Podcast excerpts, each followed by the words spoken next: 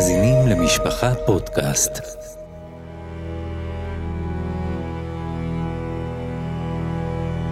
לא תשכח. הרב ישראל גולדווסר מספר את סיפורה של שואת העם היהודי.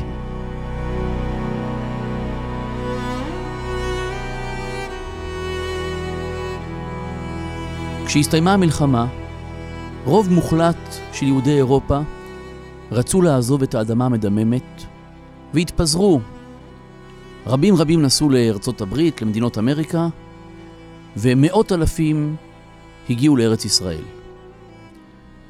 הם בנו כאן בתים, הם בנו כאן חיים, וניסו להתעלם ולשכוח. הם לא דיברו על מה שהם עברו, הם פחדו לדבר, הם התקשו לדבר, הם התביישו לדבר. לפעמים הם שמעו מילות גנאי כמו הלכתם כצאן לטבח, סבונים כינו אותם מדי פעם. לא מרוע, מחוסר הבנה, מחוסר יכולת לקלוט סיפור כל כך נורא שהוא באמת לא יאומן. קשר השתיקה נמשך כמעט 15 שנים. הוא נפרץ באחת במשפט אייכמן.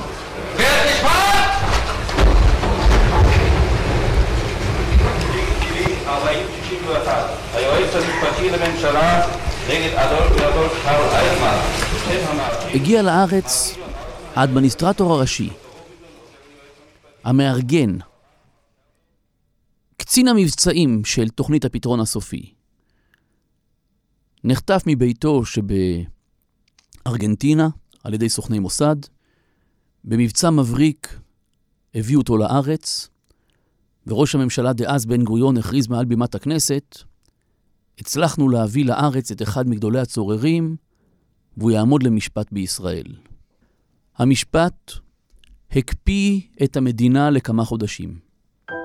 מאות מאות התכנסו באולם המשפט מדי יום, כל האחרים צמודים למקלטים להאזין, הלבבות פועמים יחד עם עדויות העדים, ונאום הפתיחה של התובע הכללי גדעון האוזנר נחרט בזיכרונם, בליבותיהם של מאות האלפים, אולי המיליונים, ששמעו אותו סביב העולם. אני מציין את הרגע הזה כי זה היה רגע ששינה את כל היחס ואת כל המודעות. פתאום בבת אחת נפל האסימון לכל העולם כולו שהיה כאן סיפור נורא ומזעזע ואי אפשר להתעלם ממנו. במקום זה בו אני עומד לפניכם, שופטי ישראל, ללמד קטגוריה על אדולף איישמן, אין אני עומד יחידי. עמדי ניצבים כאן בשעה זו שישה מיליון קטגורים, אך הם לא יוכלו לקום על רגליהם, לשלוח אצבע מרשיעה כלפי תא הזכוכית ולזעוק כלפי היושב שם אני מאשים, מפני שעפרם נערם בין גבעות אושוויץ ושדות טרבלינקה, נשטף בנהרות פולין, וקבריהם פזורים על פני אירופה, לאורכה ולרוחבה. דמם זועק, אך קולם לא יישמע. יהיה על כן אני להם לפה, ואגיד בשמם את כתב האישום הנורא.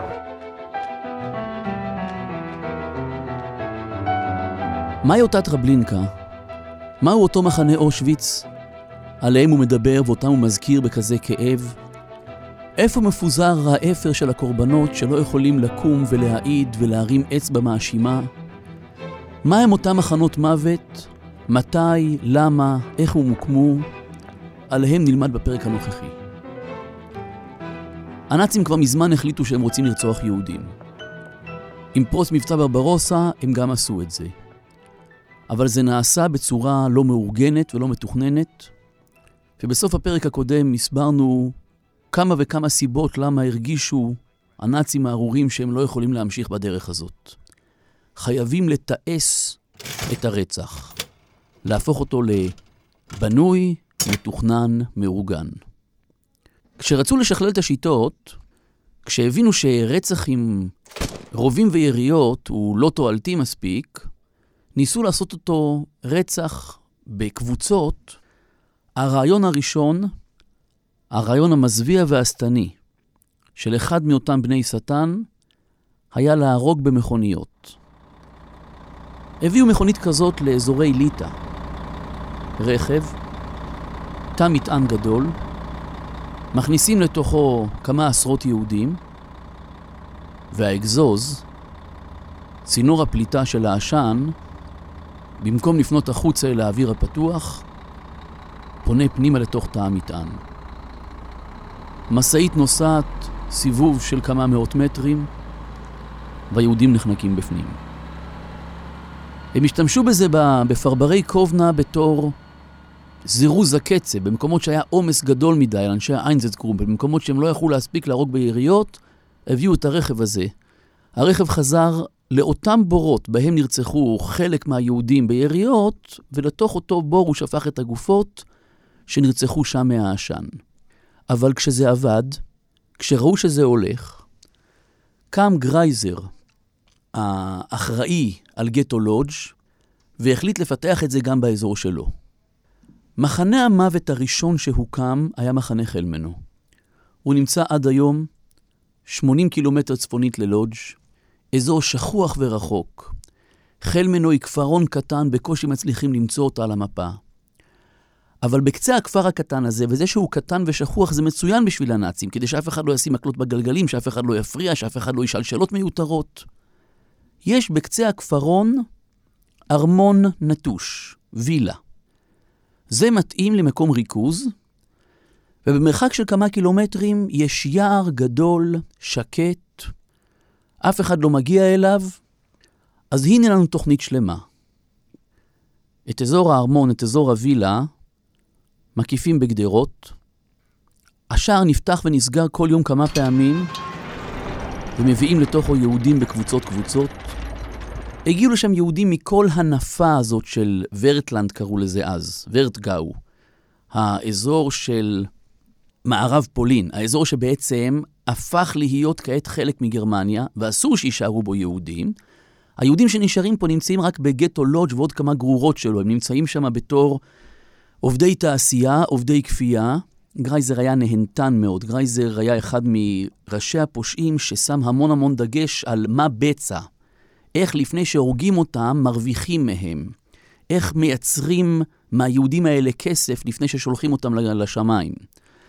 אז יש לו את גטו לודג', יש בתוכו 180 אלף יהודים, אבל יש מתוכם כאלה שאי אפשר להפוך אותם לכסף. יש שם אנשים מבוגרים, יש שם ילדים, אז אותם אפשר כבר לפנות. ואת האזור הזה צריכים לפנות ראשון, כי הוא שטח שבעצם שייך לגרמניה. ואין סיבה לייבא לגרמניה יהודים חדשים שלא היו בתוכה. מביאים מלודג' ומכל סביבותיה יהודים אל תוך אותו שטח. מביאים אותם במשאיות, ברכבות, הם צועדים ברגל מתחנת הרכבת ומגיעים עד אל אותו שטח סגור. על מדרגות הווילה עומד מפקד גרמני, הוא מדבר ברמקול, ואומר ברוכים הבאים. הגעתם לכאן בתור תחנת מעבר, אתם הולכים להתקדם מכאן לנסוע אל המזרח, ליישוב מחדש, מקומות בהם תעבדו בעמל כפיים, תרוויחו את לחמכם ביושר. גרמניה הגדולה צריכה אתכם במזרח, יש שם אסדות תבואה, יש שם מפעלי תעשייה, אנחנו בהחלט צריכים ידיים עובדות, אבל שמענו שבאזורים מהם אתם מגיעים, יש הרבה מחלות מדבקות, ואנחנו לא רוצים מחלות מדבקות במקומות היישוב החדשים. הגעתם כאן למרכז חיטוי. כולם מוזמנים להיכנס לתוך המבנה. אתם תעברו כאן חיטוי, כל אחד יקבל חתיכת סבון, ותוכלו להמשיך במסעכם ושיהיה לכם בהצלחה. רוב רוב היהודים, דומני שיותר מ-90% מהמגיעים, קונים את הדיסאינפורמציה. הם באמת מאמינים, הם באמת מקבלים. הלב ממאן לחשוב על משהו אחר. הרי באמת קשה לקלוט את זה הגיונית, שרוצחים אנשים מאות ואלפים בצורה סיטונאית, וגם האופטימיות הטבעית והרצון של בן אדם לחשוב שיותר גרוע ממה שהיה כבר לא יכול להיות, וכולם נכנסים אל הווילה, מתארגנים במלתחות, כל אחד מקבל מגבת קטנה, ככה היה בחלמנו. הם עוד ניסו לעשות את השקר באמת באמת, אה, לבנות אותו כמו שצריך. כל אחד מקבל מגבת, חתיכת סבון, יוצא למסדרון, במפתיע המסדרון מסתובב, והיהודי, בלי שיש לו אפשרות לעצור, נופל אל תוך משאית. גם אם הוא רוצה לעצור, אלה שמאחוריו, הגרמנים מאיצים בהם והם דוחפים אותו. 80 יהודים נדחסים פנימה. היו משאיות גדולות יותר שנדחסו פנימה 100 או 120 יהודים. הדלת נסגרת והמשאית יוצאת לדרכה. לדרכם האחרונה. שטח הארמון קיים היום. הארמון עצמו מפוצץ, כשהגרמנים החליטו להפסיק להשתמש בהיכל מנו, הם פיצצו את הארמון על יושביו. היהודים עובדי הכפייה שהיו אחראים על הטיפול בבגדים וסילוק הגופות במחנה חלמנו, היו שם בתוך הארמון, שיכנו אותם בקומה התחתונה, והנאצים פיצצו את הארמון עליהם. המקום נמצא. אנחנו מגיעים לשם היום עם קבוצות של יהודים ורואים את המקום שבו יצאו היהודים אל דרכם האחרונה. אנחנו עולים לאוטובוס ונוסעים באותו כביש שבו נסעו המשאיות. אני מבקש תמיד מחברי הקבוצה שכעת לא לדבר ולא לעשן. אנחנו נוסעים בתא גזים באורך ארבעה קילומטרים. במקום הזה נפחו את נשמתם מאות אלפי יהודים. המשאיות מגיעות אל היער, הדלתות נפתחות. בתוך היער נמצאים 40 יהודים קשורים ברגליהם זו לזו, ועליהם מוטלת העבודה הנוראה של הקברנים של חלמנו. הם מקבלים בכל משאית בית כנסת. בכל כמה משאיות, קהילה. בכל יום, עיירה יהודית. חופרים בורות ענק וקוברים את הגופות. בחלק מנועי הקרימטוריום היה תנור קטן. הוא הצליח לשרוף חלק קטן מהגופות. מגיעים היום לחלמנו, מגיעים היום אל היער, ורואים את הקבר היהודי הגדול בעולם. הקבר הוא באורך של כמעט 200 מטרים, ושוכבים בו זה לצד זה אבות ונערים, אמהות יהודיות, סבתות, בנות ישראל, ותינוקות שלא טעמו טעם חטא.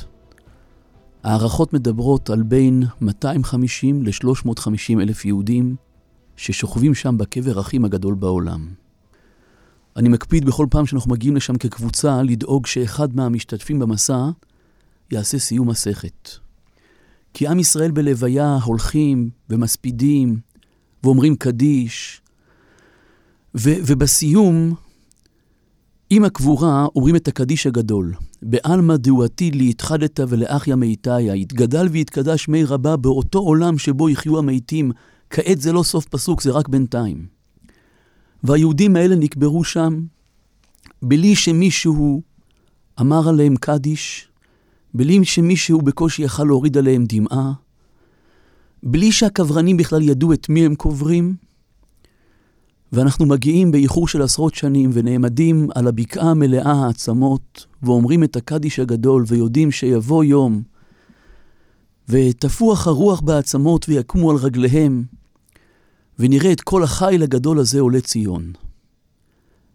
כיום, השקט של חיל מנו זה השקט הכי רועש בעולם. קרחת יער ענקית שאין לי צורה להעביר אותה לא בהקלטה ולא בתמונה, גם לא בסרט, רק בלהיות במקום. ולראות את העצים, שבלי להתבייש עומדים שם ככה עשרות שנים, הם ראו בעיניהם את הזוועה ושותקים. לראות את הקברים הענקיים, ומחל מנו עם כל הסיפור הנורא שלה, נותרו בסך הכל שלושה עדים. במשפט אייכמן עמדו שלושתם וסיפרו את הסיפור, כל אחד בשפתו שלו. אחד מהם אפילו סרבניק אחרי המלחמה נסע לחלמנו לשחזר את מה שהוא ראה שם בעיניו. היו שם המון המון תיקים, הר של תיקים. פעם אחת מצאתי תיק עם התמונות של אמי, עם כל הדוקומנטים, עם הכל מה ש... מה ש... אז כבר אמרתי לי, בורמייסטר, sehen Sie bitte, das, ist Mutter. נו, הוא אומר לי, schon in Himmel. אני אומר לו, זה אמא שלי. לא, הייתי נאיבי כזה. אז הוא אומר, כן, אבל היא כבר בשמיים. לא הבנתי מה זה בשמיים. אחת המשאיות שהגיעה, הוא פתח אותה, התחיל להוציא מתוכה גופות לקבורה, ומצא ביניהן את הגופה של אחותו. הוא הניח אותה בקבר האחים ונשכב לצידה. הנאצי נעץ לו אקדח בצלעות ואמר, אתה חי ואתה צריך להמשיך לעבוד. הכריח אותו לצאת החוצה ולהמשיך. והוא שרד והוא סיפר. היו שם שלושה מכונות של גזים. הגז של המנוע נכנס פנימה, היה רשת על הרצפה של הזה, והג... ונכנסו לכל אוטו, נכנסו 80, והיה אוטו יותר גדול, נכנסו 100, וכשנסעו מחלנו ליער זה היה 4 קילומטר. כשנסעו לשמה, אז הגז נכנס למכונה, כשפתחו את הדלתות ראית, כולם היו פצועים. כל אחד רצו לשרוד, רצו לחיות, אז כל אחד שרט את השני. משהו זוועתי. כשהגיעה המשאית לתנור, נכנסו שני אנשים, והתנור כבר היה דלוק. מה, מה זה דלוק? היה שם רשת של, של ברזל, של רכבות, והם שמו שכבה עץ, הדליקו את זה, שכבה אנשים, שכבה עץ. הוא העיד על הסיפור הענק והיה לפה למאות האלפים, לאותו אפר המפוזר בגבעות, עליו דיבר האוזנר, שאין מי שיהיה לו לפה. אם לא אותם מעטים ששרדו, ואם לא אנחנו שנטה אוזן לשמוע את סיפוריהם.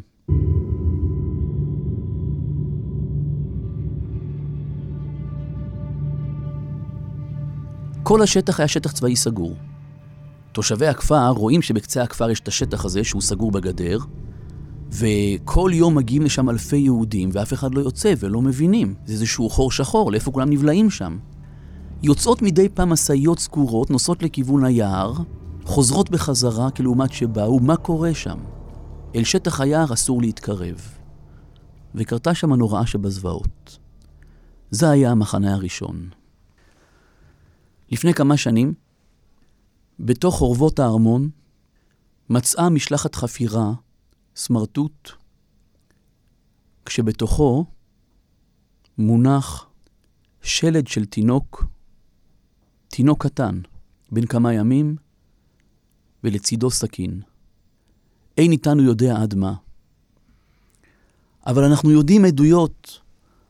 אנחנו יודעים את הסיפור של הרבי מבלוז'ב שעמד במחנה ינובסקה, ולצידו עמדה אישה יהודייה במסדר וצעקה תביאו לי סכין, ואף אחד לא העז להזיז יד, והרבה עומד לידה ואומר לה חלילה אסור ליהודי לאבד עצמו לדעת, והיא אומרת לא תביאו לי סכין, ואף אחד לא מביא, והנאצי עובר וזה מצא חן בעיניו, הוא מביא לה סכין והוא מצפה לראות איך שהיא תיטול את חייה בידיה, והיא מתכופפת, פותחת את הסמרטוט שלרגליה, מוציאה מתוכו תינוק ומעלה אותו ואומרת כעת הוא ימות כיהודי. כשאנחנו יודעים שבגטו קובנה התארגנה ברית מילה בסתר והנאצים פורצים פנימה והאימא צועקת, תמולו אותו שימות כמו יהודי. על התינוק מחלמנו אנחנו לא יודעים, אבל אנחנו מוצאים את הגופה ומוצאים את הסכין. הסכין שמורה היום בכפר הרועה, בשם עולם, וגופת התינוק נקברה בחלמנו ליד קבר האחים הענק.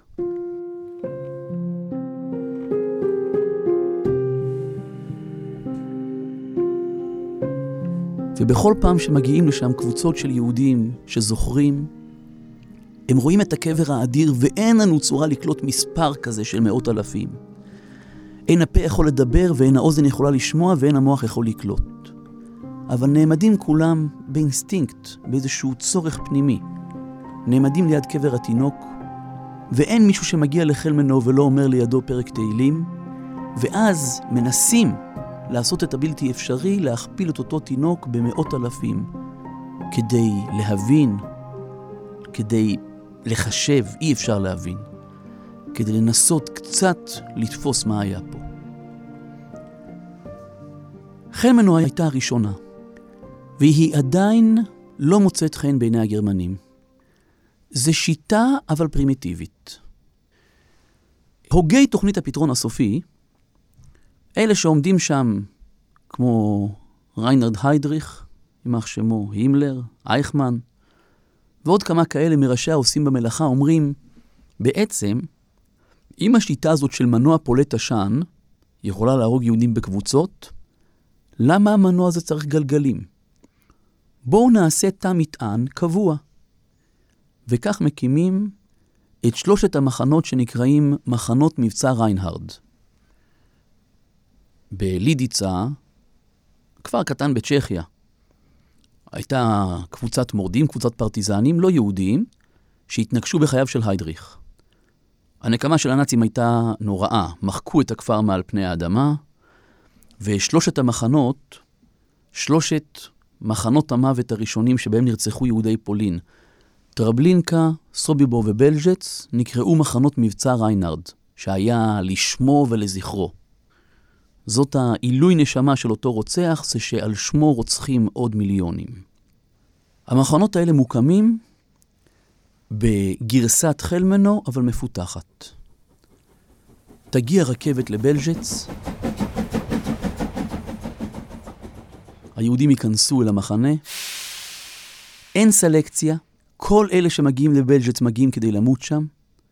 אל בלז'ץ הגיעו במהלך המלחמה כמעט 600 אלף יהודים, ונשארו בחיים שניים, אבל אף אחד מהם אפילו לא היה מסוגל לספר. שניהם בעצם שרדו את בלג'ץ, אבל לא שרדו את המלחמה. נהרגו אחר כך במקומות אחרים. העדות היחידה שיש לנו מבלג'ץ זה מגרמני שעבד בשירות האס-אס, ואם אפשר לומר חזר בתשובה, כתב דוח על מה שראו עיניו ומת. כך המקום שבו מתו כל כך רבים, ויש לנו כל כך מעט ידיעות עליו.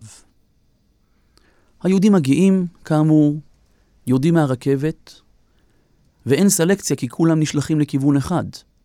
ולא מסבירים להם מה הכיוון הזה, מסבירים שהם הולכים לחיטוי. הם נכנסים לתא הגז, בחוץ יש טנק ישן, מנוע של טנק ישן, כשהיהודים סגורים בפנים. מפעילים את מנוע הדיזל,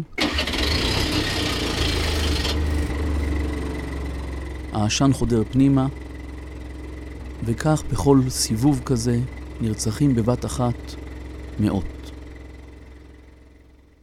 כשמסתיים מבצע הרצח, פותחים את הדלתות, ויהודים מומללים, זה מה שנקרא אנשי זונדר קומנדו, הקומנדו המיוחד, וכמו שהיה את הקברנים של חלמנו, היו את הקברנים של בלז'ץ. הם מוציאים את הגופות, קוברים אותם מקברי אחים, ואף אחד מהם לא שרד בחיים. הנאצים גם אותם מחליפים מדי פעם, הם ראו מדי הרבה,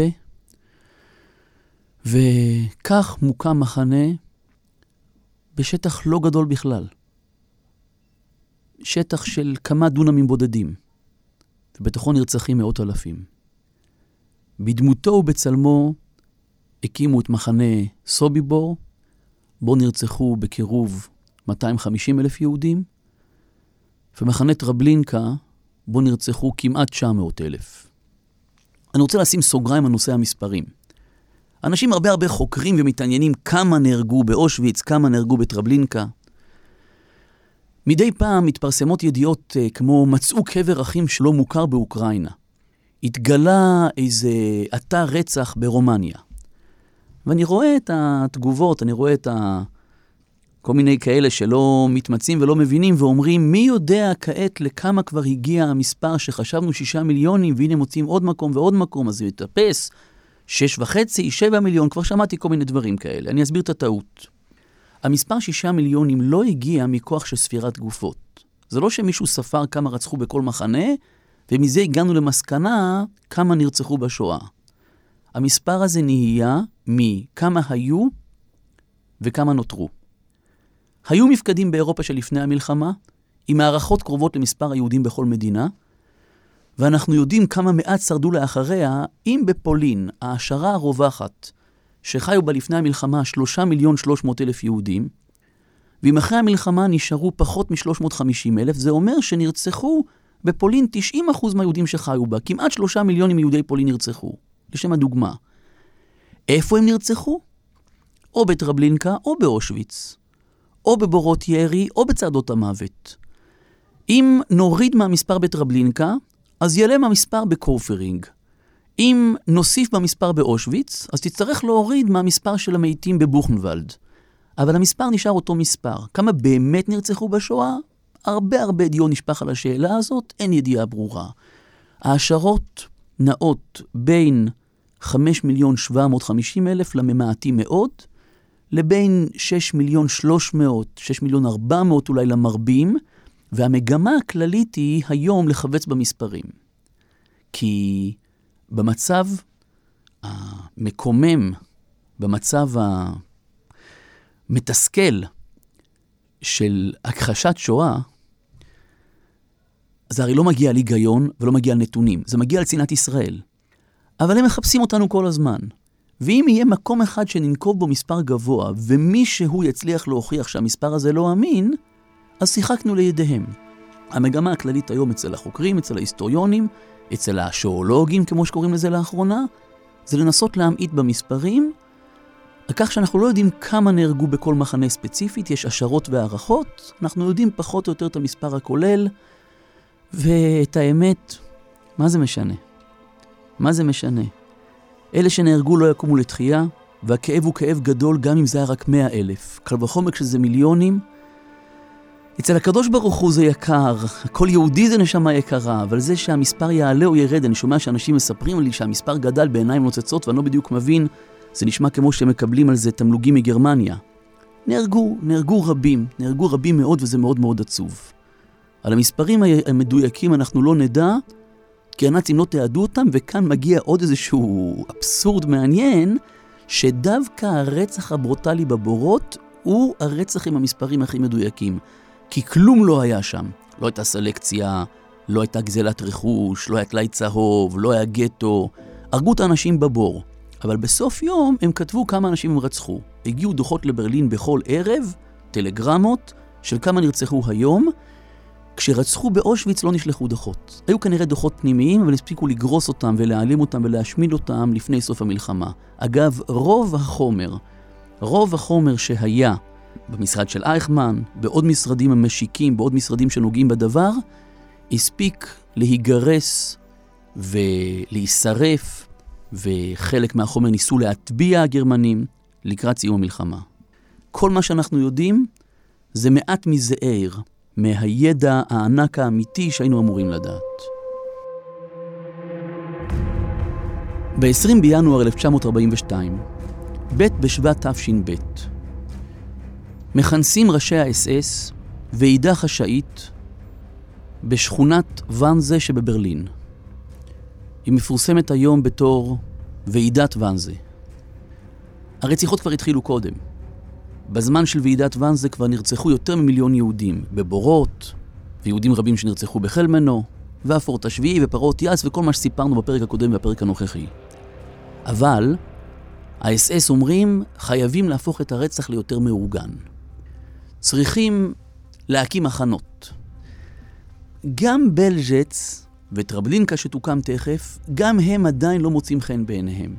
זה מדי מדי אה, בסיסי ומדי פשוט ומדי פרימיטיבי. צריכים להקים מקומות מאורגנים, צריכים שיהיה סדר מאיפה משיגים רכבות, מי מביא את הדלק, מי מסיע את הרכבות, מי קולט את היהודים, באיזה מחנות משכנים אותם, כשעושים סלקציה, אז מה עושים עם העובדים, איפה הם מתגוררים ומי מאכיל אותם. בשביל כל השאלות האלה צריכים לכנס אנשי משרד, אנשי משרדי ממשלה.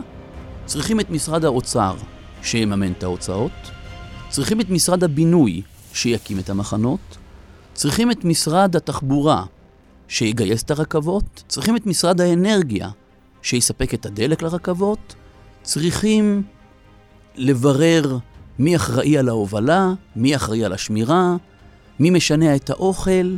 המחנות היו עולם. באושוויץ היו תקופות שהיו סגורים בבת אחת כמעט 300 אלף יהודים. זאת עיר. זאת עיר גדולה. ועיר כזאת צריכה תחזוקה. אז נכון שנותנים ליהודים לחם צר ומים לחץ, אבל לחם צר, כשהוא מוכפל ב-300 אלף, זה כמות. אז איך זה מתנהל? מכנסים ועידה. היא מפורסמת הוועידה הזאת בגלל שתי סיבות. היא לא התחלת הרציחות כאמור, היא התחלת הרציחות המאורגנות. ומה שיש בה זה שני דברים. דבר אחד, זה הבנאליות של הרוע. התכנון של מבצע הרצח. זה לא שליפה מהשרוול, זה לא נהיה כבדרך אגב, זה תוכנית מסודרת, זה כל אחד לוקח על עצמו אחריות, וזה גם אנשים מחוץ לאס-אס, אותם גרמנים שרוחצים היום בניקיון כפיהם ואומרים אנחנו לא קשורים. בכל פעם שמסתובבים היום בגרמניה, אז תשמעו שאלה שעשו את השואה היו נאצים. היום זה גרמנים, כאילו הנאצים התאדו, והגרמנים של היום צנחו מכוכב מאדים. זה סבים שלהם. אבל לא נבדוק כעת בציציותיהם. הסיפור הוא שבמהלך השואה בעצמה, היו את אנשי האס-אס והגסטאפו, אנשי האיינזץ גרופן ואנשי הצוות של אייכמן שבאמת ידיהם טבולות בדם. אבל כל האחרים שמחו לעזור. כולם התגייסו לעניין. רוב זמן הוועידה, רוב זמן הישיבה, הוקדש לנושא אחד, מה עושים עם יהודים מעורבים. מה עושים עם כאלה שהם חצי יהודים, רבע יהודים ושמינית יהודים. ופה לכל אחד שישב סביב השולחן היו אינטרסים. היה לו איזה מישהו שהוא מכיר שניסה בעבר ליהודייה, או סבתא שלו ניסה ליהודי, והוא רצה לברר האם גם אותו ייקחו. על זה היה ויכוח גדול. על ההסכמה לרצוח את המיליונים האחרים, הייתה הסכמה מלאה ונתינת כתף מצד כל הגופים הנוגעים בדבר. ישבו לדון כמה דקות על לקבל את ההסכמה מכולם להתגייס למבצע הרצח, דנו איזה שעה על הסוגיה של המתבוללים, של בני התערובת, סגרו את הדיון והתיישבו לכמה שעות לאכול. והמלך והמן ישבו לשתות, והעיר שושן נבוכה. רוב זמן ההתכנסות בוואנזה, ישיבת ההיערכות לרציחה של מיליונים עבר על אוכל. על אוכל ושתייה. זוללי בשר, שובעי יין ורוצחי יהודים. הסיבה השנייה שבגללה ועידת ואנזה התפרסמה כל כך, זה בגלל מסמך נורא שהציגו בה, והמסמך הזה נמצא היום, המסמך שמדבר על גבולות התוכנית. כמה יהודים אנחנו מתכננים לרצוח? במסמך נמצאת אירופה לפי מספרים. בפולין חיים 2 מיליון 284 אלף יהודים. הכוונה היא לפולין, לשטחי הגנרל גוברנמנט, השטחים ששייכים לפולין עצמה. פולין כבר התבטלה, אבל שטחים שלא עברו לרוסיה ולא לגרמניה. אה, בשטחים האלה של ורטלנד, ורטגאו, אזור לודג' עליו דיברנו, 420 אלף יהודים. ברייך המקורי 131 אלף יהודים, באוסטריה 43 אלפים. בלטביה 3,500, בליטא 34,000. אגב, זה לא שאני חותם כעת על כל מספר, יש ערעורים על המספרים שהם נתנו.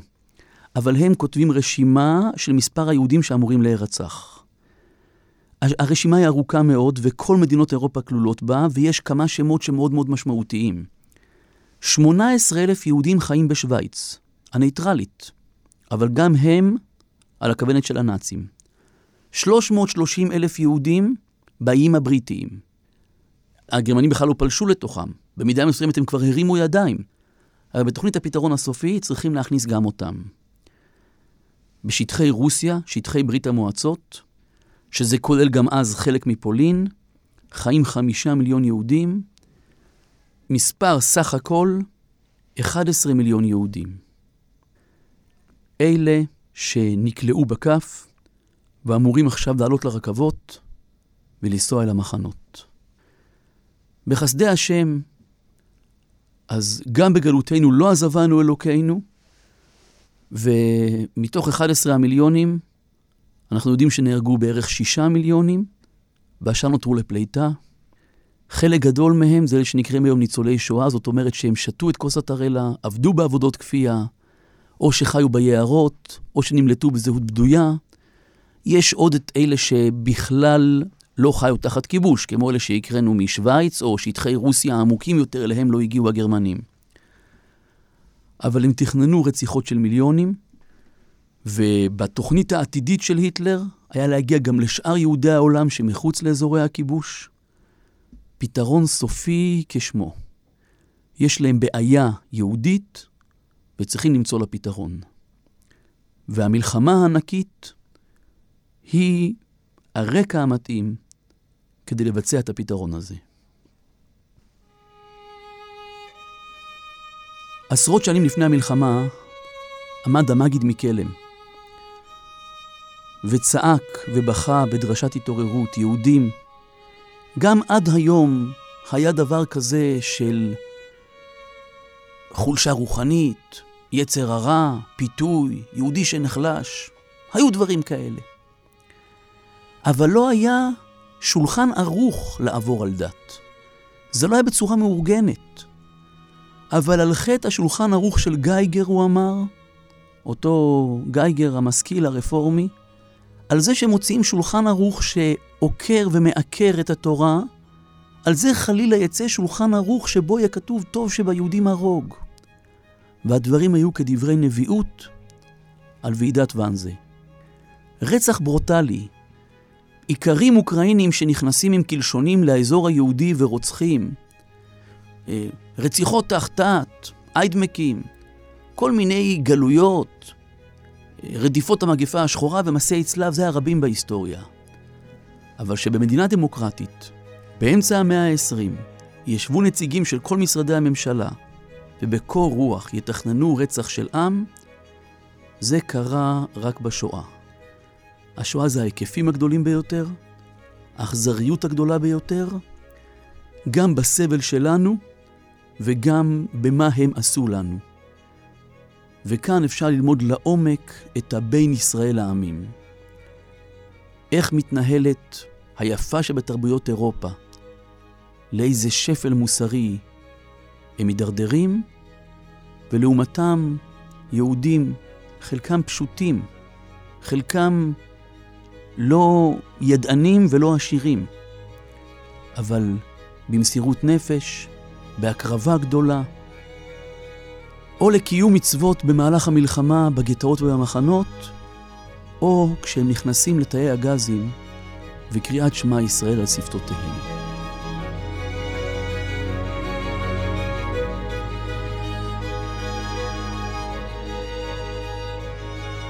סיימתם כעת לשמוע פרק נוסף בסדרת לא תשכח, תודה לכם על ההאזנה.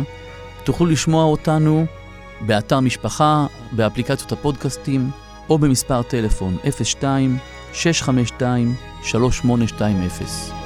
להשתמע בפרקים הבאים.